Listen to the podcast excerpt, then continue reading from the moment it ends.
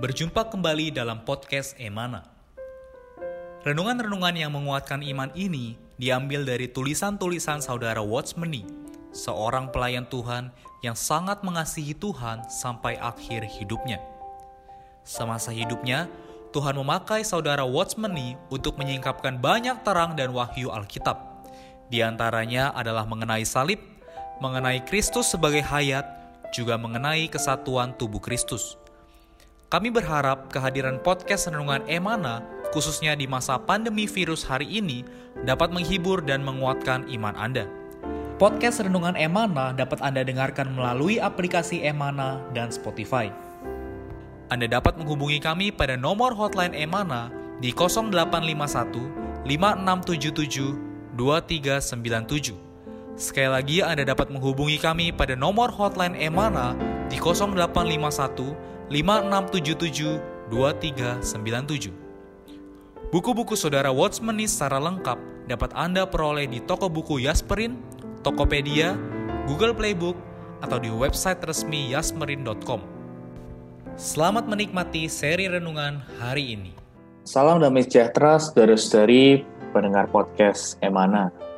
Puji Tuhan, di awal minggu ini Kembali lagi bersama dengan saya, Saudara Richard, dan juga Saudara Hansen. Halo, Saudara Hansen. Halo, Saudara Richard. Si Tuhan, semoga kita tetap sehat selalu ya, Saudara-saudari. Amin. Puji Tuhan, semoga kita tetap dalam perlindungan Tuhan.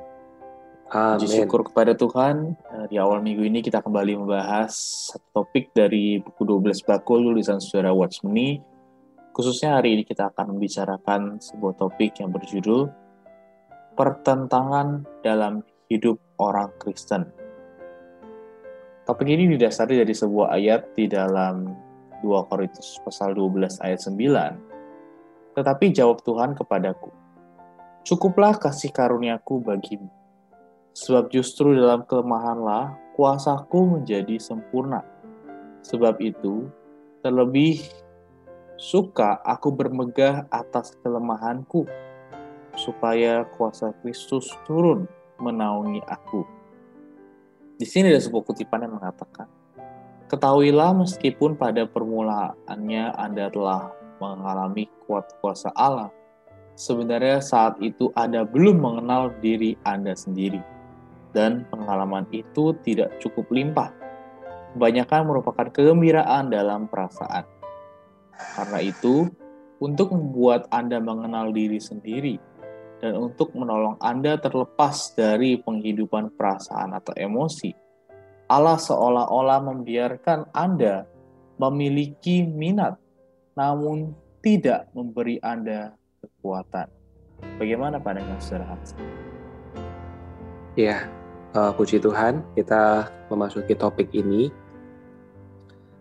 dengan judul pertentangan dalam hidup orang Kristen ya, saudara-saudari. Jadi ya.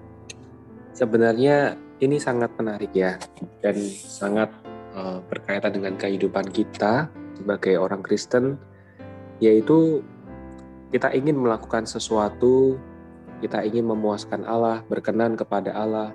Ya. kedambaan itu ada minat itu banyak ya. Uh, tetapi kekuatannya tidak ada ya. Seakan-akan kita penuh dengan kelemahan ya.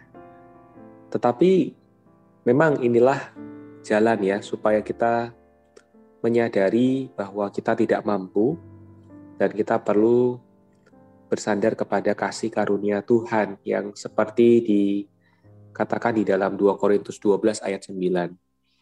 Jadi dari saya, saya melihat ini adalah satu pemandangan yang sangat baik kalau kita ingin maju di dalam Tuhan, yaitu Tuhan mengizinkan situasi lingkungan di sekitar kita, diri kita tidak mampu untuk melewatinya.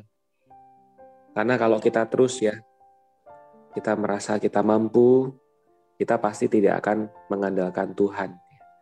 Tapi Tuhan izinkan banyak hal terjadi, kitanya juga tidak sanggup, tidak punya kekuatan, supaya kita boleh kembali kepada kasih karunia Tuhan. Amin. Demikian saudara Richard. Amin. Amin. Puji Tuhan. Nah, dalam kasih karunia Tuhanlah kita dapat uh, menikmati kekuatan kita yang sejati. Dalam kutipan berikutnya ya. dikatakan pengalaman pertentangan ini pada satu aspek adalah agar Anda nampak diri Anda sendiri, agar Anda mengenal manusia Anda. Di aspek lain adalah agar Anda dibawa keluar dari emosi Anda. Seorang yang sedang dalam proses pertentangan ini tentu merasa sangat menderita. Perlahan-lahan Tuhan mengatur suasana, membangkitkan suatu keadaan yang mengarah kepada Anda hampir semua orang menyulitkan Anda. Proses ini adalah proses yang bertentangan, juga disebut proses perebukan. Bagaimana tanggapan saudara Hansa? Ya, satu perkataan yang tadi dibaca sangat baik ya, yaitu agar Anda mengenal manusia Anda. Ya. Jadi memang banyak kali ya kita menghadapi situasi kita merasa wah masalah ini harus segera selesai. Atau mungkin kita bertemu dengan seorang yang menyulitkan kita, wah orangnya itu yang harus berubah. Ya. Yeah. Atau banyak hal ya yang di luar terjadi. Tetapi sesungguhnya Tuhan itu lebih memperhatikan apa adanya kita. Amen. Jadi saudari saya juga diterangi oleh Tuhan ya lewat pengalaman juga eh, banyak mengekspos ya banyak menerangi. Kadang uh, Tuhan tuh mengizinkan ya suatu hal terjadi sulit buat kita ya supaya kita mengenal kita ini siapa ya. kita ini orang yang bagaimana sehingga di dalam terang Tuhan itulah kita ini diubah ya tentu proses pengubahan ini melalui proses peremukan artinya ego kita ditanggulangi kita tidak lagi hidup menurut kepercayaan diri kita. Ya. Nah inilah adalah satu pertentangan ya.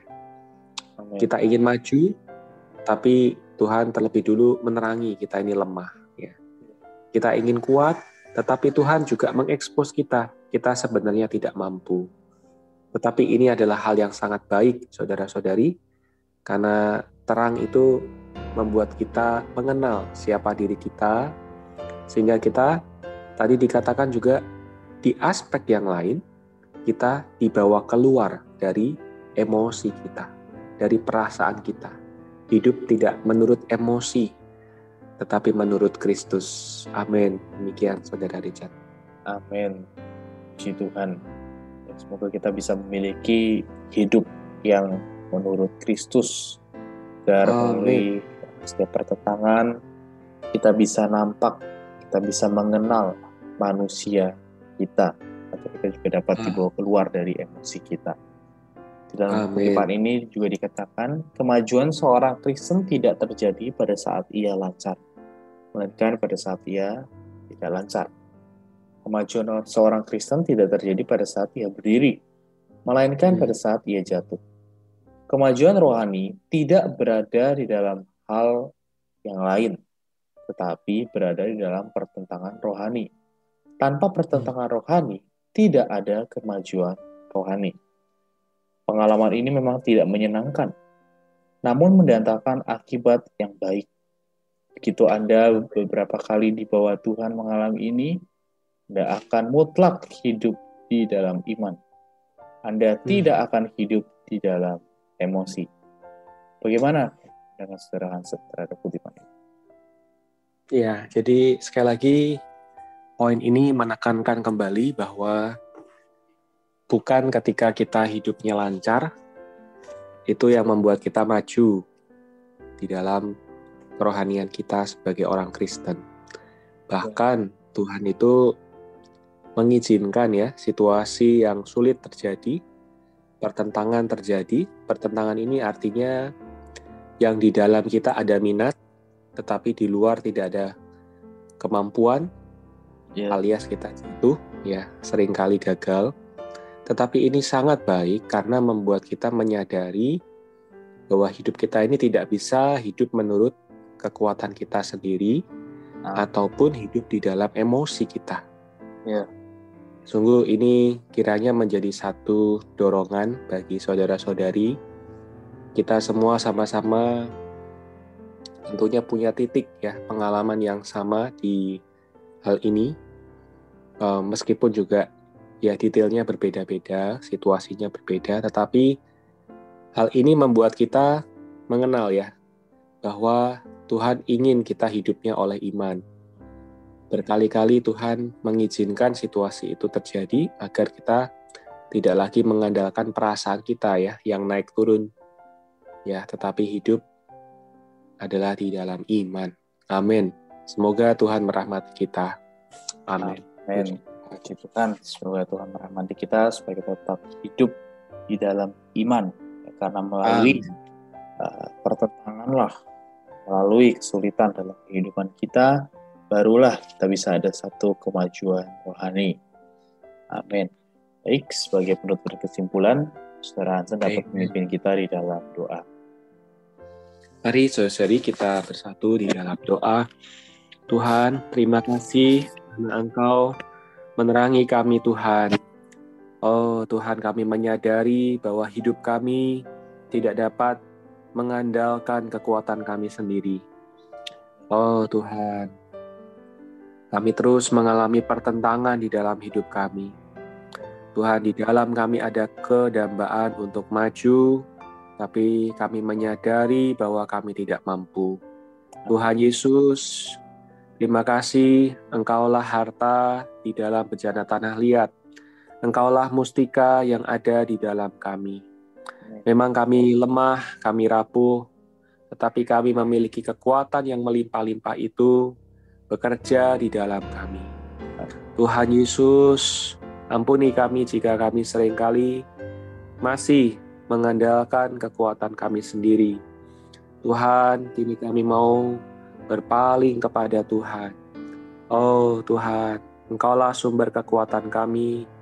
Engkaulah Tuhan, andalan kami untuk mengalami kemajuan rohani. Tuhan Yesus, kami persembahkan lagi penempuhan kami ke dalam tangan-Mu. Amin. Amin. Puji Tuhan. Terima kasih Saudara Hansen atas sirinya hari ini. Tuhan Yesus memberkati. Amin. Terima kasih. Terima kasih saudara-saudari. Puji Tuhan. Sekian podcast Renungan Emana hari ini. Kami akan kembali pada seri berikutnya. Anugerah dari Tuhan Yesus Kristus dan kasih Allah dan persekutuan Roh Kudus menyertai kita semua.